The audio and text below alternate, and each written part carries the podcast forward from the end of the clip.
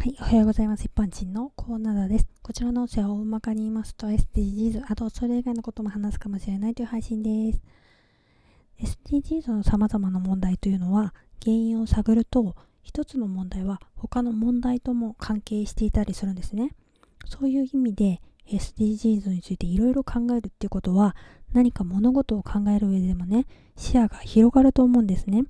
最近表向きは SDGs のセミナーだけど実は宗教団体のセミナーだっていうことがあるっていうのを知ってとても残念に思ってたんですね。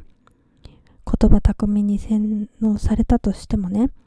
視野が広ければ宗教の勧誘かもしれないともしかしたら気づけるかもしれないと思ったんです。というのは私は以前ネットワークビジネスに誘われた時に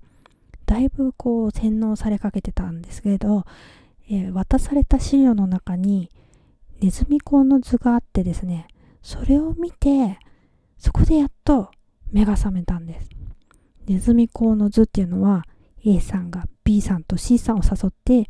B さんはさらに D さんと E さんを誘うっていう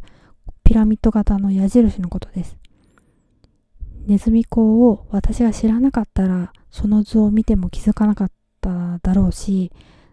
まあ何事も無知だと騙されやすくって引っかかってしまうんだなって思いました。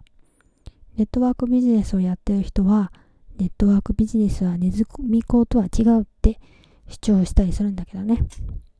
実際仕組みがまるっきり一緒なんでね、もう騙されませんよ、私は。ではでは今回はこの辺で、次回もお楽しみにまた聞いてくださいね。ではまた。